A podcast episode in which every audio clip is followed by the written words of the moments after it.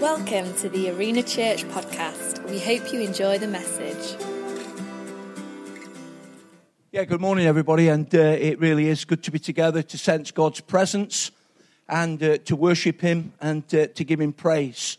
Um, the reason we're here is because God is alive, He's real, and uh, Jesus Christ is uh, our Savior and our Lord. And uh, we believe that uh, God can make an amazing difference in every one of our lives. Uh, whatever our past, whatever our background, whatever our successes, whatever our failures, uh, God is for us uh, and around us. So we thank Him for that. Um, this morning, we're going to continue with our uh, series called Do the Hard Things. Uh, as, a, as a church leadership, of which Stephen and Alini are part, we, we come together as a ministry team on a regular basis and we began we begin to just think and pray about what God wants to say to us in particular seasons of the life of the church. And over many years now, uh, we found that doing this on on in, in series, not series that are going on and on and on and on, but six, seven weeks series that really not only speak by the preached word, but also seek to speak prophetically into the church. And uh, what that saves us from doing is the preacher turning up every week thinking, what shall I speak on? And, uh, and uh, maybe running to their, their favorite verse. And so what, what you get with that sort of thing is you, you, you get no sort of direction, no sort of momentum in the ministry. So we share together, we pray together. And in this uh, series, we're, we're, we're taking uh, messages from Matthew 5, 6, and 7, which is often known as the Sermon on the Mount. The reason being because Jesus was on the mountainside uh, and he, he, sat down and ministered to the people. Bible commentators have uh, wondered whether it was one sermon all in one go. If it was, it was a long one. Or whether it was a, maybe a, a series of messages, or maybe the people were camped up there for a number of days. I don't know. But what happens is we've got some of the most amazing teaching of Jesus collected together. Uh, there's another expression of this in Luke's gospel, a little shorter, but we're going to particularly concentrate on the words in Matthew. Somebody described this as essential Christianity. And as Pastor Stephen's been leading this morning, the beauty of what we try and do in Arena Church by God's grace is to say that if you're the lost one this morning, if, if you be prodigal, if you've lost your way, then the reckless love of God really is after you. And before the service is finished, we want to give opportunity for you to respond. But the other side of that is that God is forever calling each of us further up the mountain. He's not just asking us for to be a decision, but to be a disciple, to be a devoted, committed follower of Jesus Christ, to get all that we can from Him and for Him to do all that He wants to do in us. And so we're unashamed at times of seeking to tackle challenging passages of the scripture and trying to place them into a context of 2018 in Arena Mansfield. How does this work in my life today? What difference does it make? How does it help me tomorrow as I go to the office, the hospital, the building site, wherever God has placed me? Maybe you've got a day off tomorrow because it's the bank holiday, but you get the thought that as we go into the world of work, as we, as we connect with people that still haven't come to faith, that God will strengthen us and give us something from Him. So, Robert's going to pull up two passages of Scripture this morning. And the first one is Matthew chapter 5 and verse 8. You may want to turn to it in your Bible as well. But if you've not got a Bible, then Jesus says, Blessed are the pure in heart, for they will see God. And then if you go a little later into the, into the chapter, in, into verse 27, Jesus says, You have heard it say, You shall not commit adultery. But I tell you that anyone that looks at a woman lustfully has already committed adultery with her in his heart. If your right eye causes you to stumble, gouge it out and throw it away. It is better for you to lose one part of your body than for the whole body to be thrown into hell. And if your right hand causes you to stumble, cut it off and throw it away. It is better for you to lose one part of your body than for your whole body to go to hell. These are the words of Jesus. And over the next four or five weeks as we've built upon the introduction, Pastor Christian bringing it to Mansfield last week, me at Ilkeston doing an introductory message as well. We're going to look at five aspects of doing the hard things. And the first one this morning is that we're going uh, to seek just to bring the challenge of these verses to our heart. And here's the challenge that we're going to do the hard things morally. We're going to do the hard things morally. Now, the, the great challenge of this passage, which we've already made clear, is utterly impossible without the grace of God at work in our lives. Jesus brought another standard. The people thought he was going to perhaps be a political liberator or maybe to enforce religion, but he brought the rule of the kingdom of God. And he said, You've heard it said, but I tell you, he raised the standard of following him. And we're not asking you to do that in your own strength. We're asking you to make a commitment to Jesus, to know God, and to begin to find freedom. And you'll have a passion, a desire in your heart to want to implement the words of the Savior that you're following. The subject that we're addressing today may be an area where you've had failure. It may be that you're not yet a Christian and you feel so broken in certain areas of the moral fabric of your life.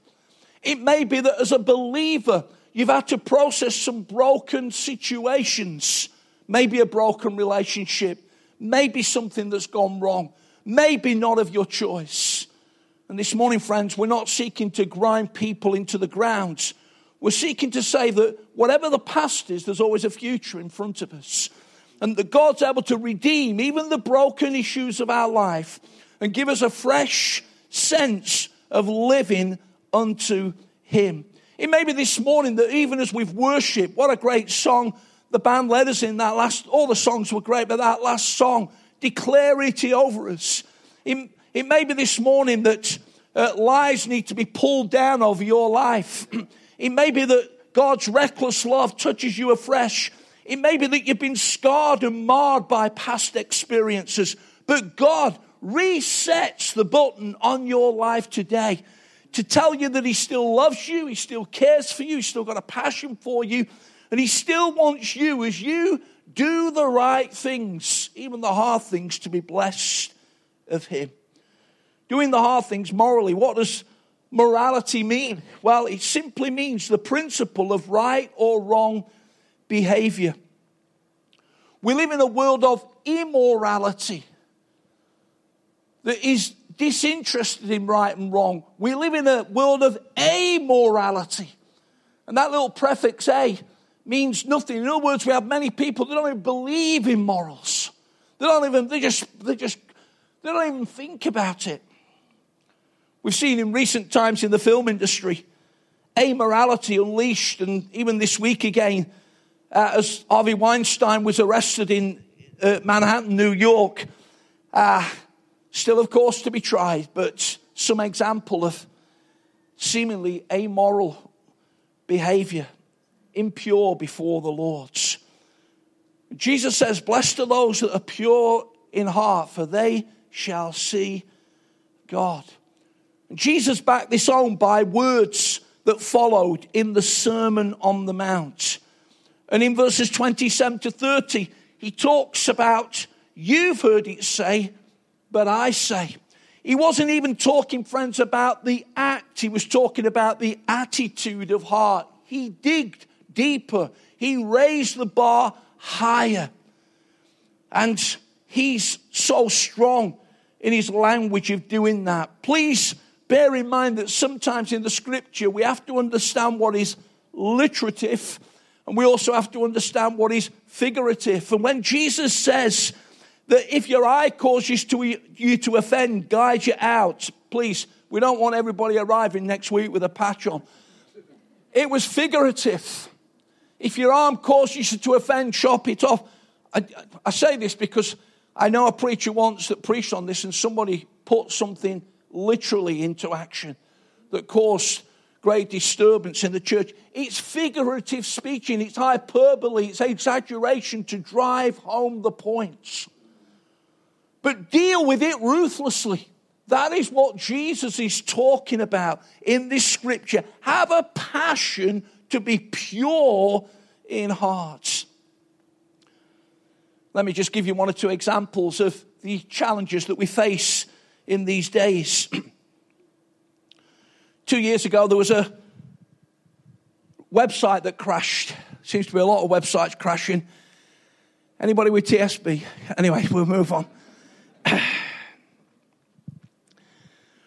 the website was called Ashley Madison, and uh, it crashed. It was it was it was uh, invaded, and it exposed. It's it's it's a website, friends, that encourages extra marital relationships. I've never been on it, but if you click on Google and put Ashley Madison, it says these words 45 million people can't be wrong. Oh, yes, they can.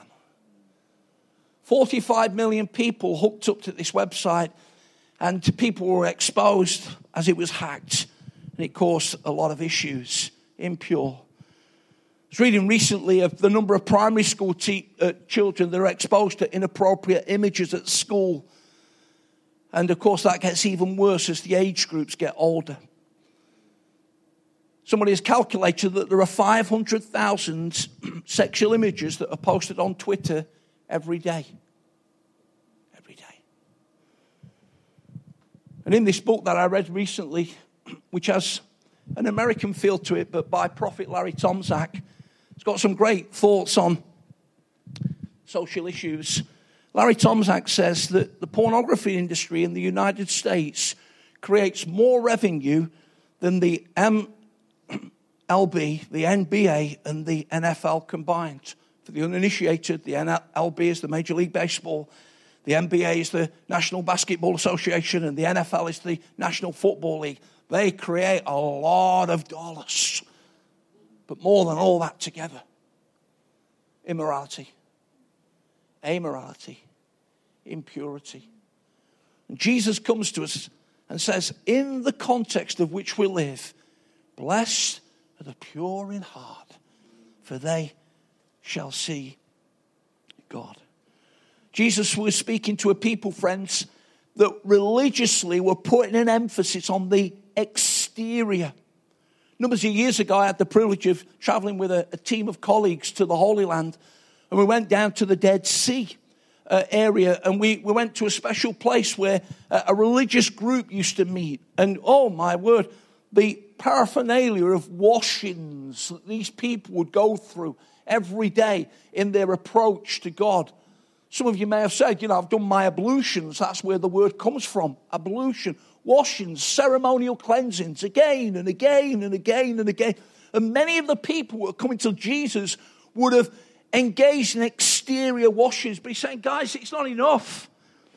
You remember when he says later on that you, you like whitewashed sepulchres on the outside, but inside, it's not enough just to be washed on the outside. Please don't go away and say, that bloke says I don't have to have a shower again. You know, I didn't say that. But it's not enough, friends. We've got to have a washing on the inside. Can you remember when you became a Christian and you knew you'd been washed on the inside?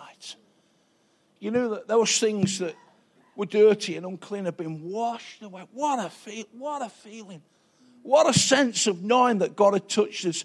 The outside washings are complicated, they're misplaced, they have a danger of becoming hypocritical, and they don't work. Jesus' passionate call is for us to be cleansed on the inside. In Philippians, it says, Do all things without murmurings and disputings. Listen, so that you may be blameless and pure. Children of God without fault in a warped and crooked generation, if ever we live in one, so we do today. Then you will shine like the stars in the night. Briefly, let me just talk for a moment about three or four areas where we can express our God given morality. Morality in our minds. Those of you that will uh, are good on computers will be aware of GIGO garbage in, garbage out. You know, I've been that person that says, ah, computer. Blaming the, but I'd input it into the computer incorrectly and then blame the computer for not producing what I wanted it to do. The Bible says, do not be conformed to this world, but be transformed by the renewing of your minds. Then you will prove the good, pleasing, and perfect will of God. In Philippians 4, it says, whatever things are right, whatever things are admirable, whatever things are excellent and praiseworthy and pure, think on these things.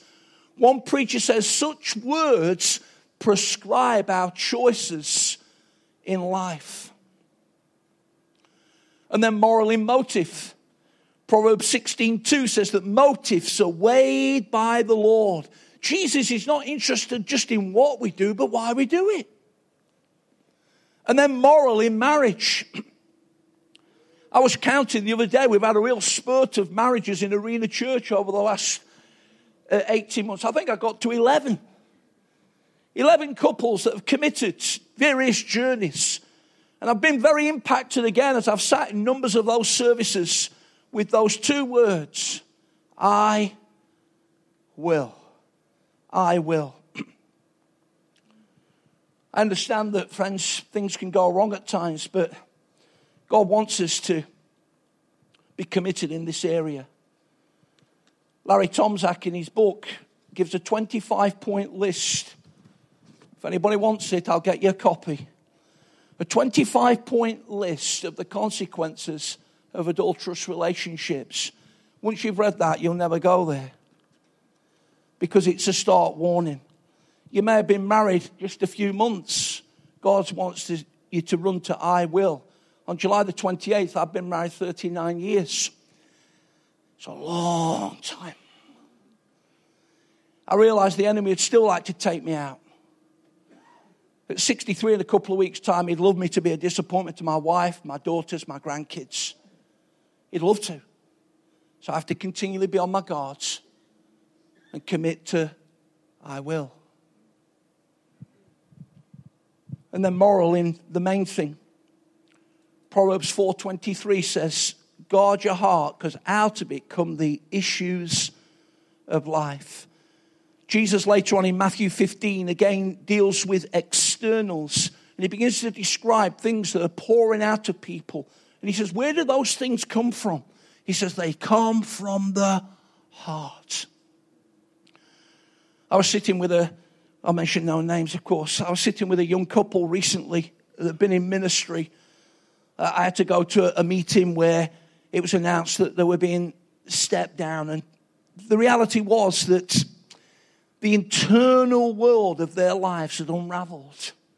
And things began to come out of their hearts that didn't reflect appropriately in Christian ministry. God, the main thing. And the main thing is your heart. Don't allow it to be defiled by this world. Jesus said, You have heard, but I say. Arena Church, can we make a fresh commitment this morning in a very impure, unclean, immoral, amoral world to, without running to religion, without faking it through externals, without denying the God given gifts that God has given to us in appropriate contexts and unions, to be the people that will shine for Him. If I can quote take that, that all the stars are coming out tonight. And God needs a church like that. So as I close, here's four little pointers to help us. Just two or three weeks ago, we were at our national conference of Assemblies of God, and we had a really good time. We needed God to help us, and He did. And Pastor Chris Hodges, Church of the Highlands, and uh, some of his teaching has impacted us on the journey here at Arena, said numbers of things, but here's one thing I wrote down. I'm a great, I'm a note taker. He says, Take every possible measure to stay pure. Take every possible measure to stay poor, pure. And so, as we hear the words of Jesus this morning, as we say, Lord Jesus, by your grace, we are going to seek to do the hard thing morally. Here's four things to help us. They're not rocket science, but if you'll implement them, they really will help you. Number one, the word. The word. Psalm 119, verse 9 says, How can a young man keep his way pure? By living according to your words. When I was a, a 10, 11, 12 years of age, Sunday school background, I've got a little New Testament uh, that's still in pretty good nick, actually. It's the, it's the King James Version, because as you can see, it was a long time ago when I was 10, 11, and 12. But it's a little New Testament that I was awarded because I used to go to a Monday night boys club and it was led by two brothers. They both ultimately went to live in Australia. One used to love the boisterous games, and from where I came from on a council estate in Nottingham, I mean, British Bulldog, I mean, taking people out. I mean, games today that health and safety would absolutely freak over. Uh, but, you know, we just, his brother used to come and said, Tonight we're doing a Bible quiz. Hmm. But it was a great balance. And what they did, they used to do something through Scripture Gift Mission called the Young Sowers League. And so you used to ask, a, we answered a question on every chapter in the Gospels, you got a certificate. And then you asked a question, answered a question on every chapter in the New Testament, you got a New Testament from Acts to, to uh, Revelation. I've still got that little New Testament, and it forever causes me to thank God for people, when I was a young man, that sowed the Word of God into my life. I believe it was a preservative as I had to navigate adolescence like every other young guy, as I had to come from being a kid to a teenager that knew, like all teenagers, the answer to everything. And then when I got to 25, I realized my dad was right after all, you know. How can a young man keep it? Can we believe for young people in these days in Arena Church to grow up pure, despite all the stuff around them? Can we believe that they'll grow up, friends, influenced as those kids are having the Word of God sown into them this morning? We thank God for a committed kids team. We thank God for Friday nights, Nathan and the team. We thank God for everything you're sowing in. Let's believe it will take people on the right path. Psalm 19:11, I read it this week in my devotionals. By keeping them, which is the words of God, your servant is warned, and in keeping them, there is great reward. First of all, the Word of God. The Bible describes it as being purer than gold. And if you read it, absorb it, apply it, and do it, it will inevitably have a purifying effect on your life. Number two, the Spirit, the Holy Spirit. I'm still finding Christians that sort of have some misapprehensions about the Holy Spirit. Unlike religious cults, he's not a force, he's not a thing, he's not a power, he's a person. And, and Jesus says, When I go back to the Father, I will send the Holy Spirit into the earth, the one who comes alongside. And we believe that we're indwelt by the Holy Spirit, and He will help us to keep on the right track. Yes, it's about tongues, it's about celebrating Pentecost, it's about the gifts, it's about prophecy, it's about revelation. But listen to this in Galatians 5:25. Since we live by the Spirit, let us keep in step with the Spirit. Now, if you pray that this week, watch out because the Spirit of God will answer your prayer when you are tempted to stray somewhere, you will feel something saying, Whoa! Now, in humanity and free will, you can still crash through the red light and do what you want to do. But if we are committed to being led and living by the Spirit, the Spirit of God will desire to keep in step with us and us with Him. So therefore, we will yield to the word, we will glorify Jesus. It's a great place to be. Uncomfortable sometimes, but a great place to be. Number three, the church. I still get people saying to me, I don't have to be a, a go to church to be a Christian. If you are a Christian, a proper one, why wouldn't you want to come to church?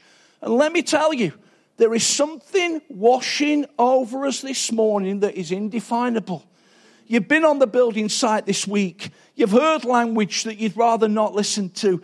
You've tried to walk away from jokes that you'd rather not hear. You've been in all sorts of different work contexts. You come to church. We begin to worship Jesus. The band plays. The, the Bible speaks about the washing of water by the word. And something washes over us. Sometimes we feel it more than other times. Like sometimes you lie in the bath and you get out and say, Oh, that was incredible.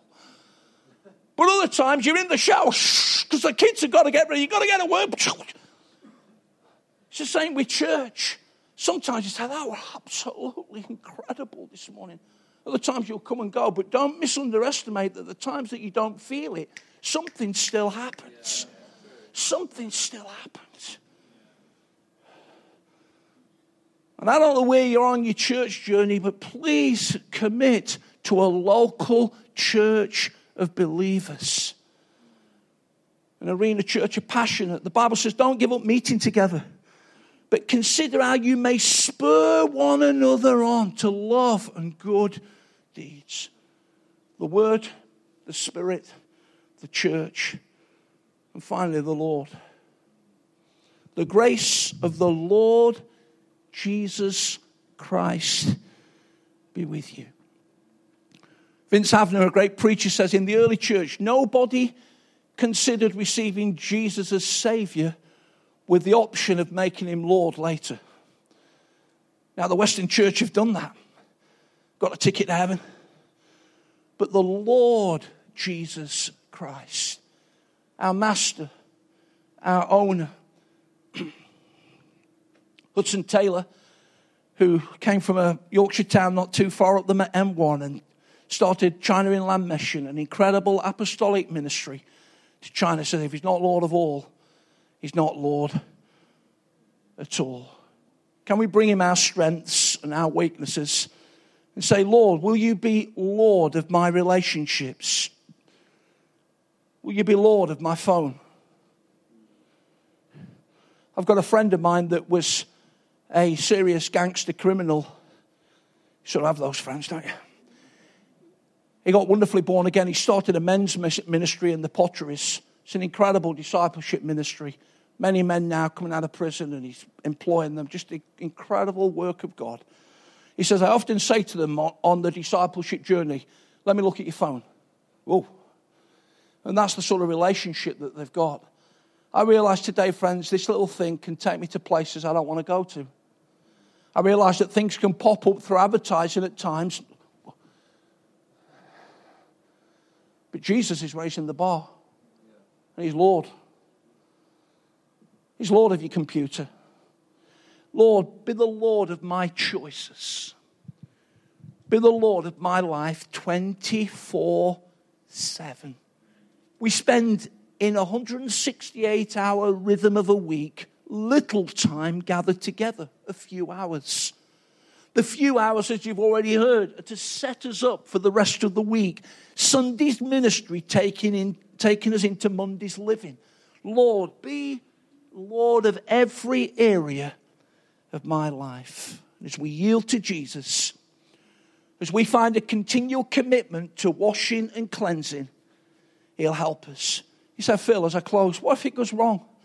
Maybe you've turned up at church this week. Oh, wish I hadn't done that. What if it goes wrong? The Bible says if we confess our sins, he is faithful and just to forgive us and to cleanse us from all unrighteousness. The Bible says, be being filled with the Spirit. Why do we need to keep being filled? Because we leak.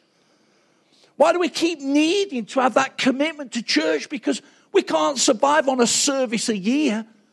We need something regularly to input into our lives. If it goes wrong, don't stay in guilt. Don't stay condemned. Put it right quickly and move on. So here's the challenge we are to be in the world, but not of it. I understand that there are some people that go and live in monasteries and all those things, and I don't want to make any uh, jibe about that. Suffice to say, I think it's misplaced. I, I, could put myself in a religious, we could put a barricade around Arena Church, say nobody in and nobody's going out. We're just staying here. Well, we'd probably be pretty good at being pure then. But we're out in that world this week, having an influence, making a difference. And Daniel in the Old Testament stayed totally moral, but God gave him a favor with an ungodly king. You don't have to be weird this week. You don't have to be strange. But Jesus said in Matthew 5:13, "You are the salt of the earth." And salt in the ancient times was known for its purity. It was used as a metaphor for purity as well. And this week, be salt, be a presence, impact others. There are people you'll talk to this week, you won't even mention Jesus or Christianity, but they will walk away from you knowing that you have had a good impact upon their lives. So blessed are the pure in heart, for they shall see God. Wherever you journey this morning, somebody trying to navigate their way to Jesus, somebody that perhaps feels they've let Jesus down, somebody that's been a Christian and is passionate to go further up the mountainside, wherever we are in these challenging days. And I hope you've heard my heart this morning to say, I really don't underestimate that. I'm a real person living in those real challenges. May Jesus help us to be people that implement His word, that desire to follow Him, and do the hard thing morally. Let's pray.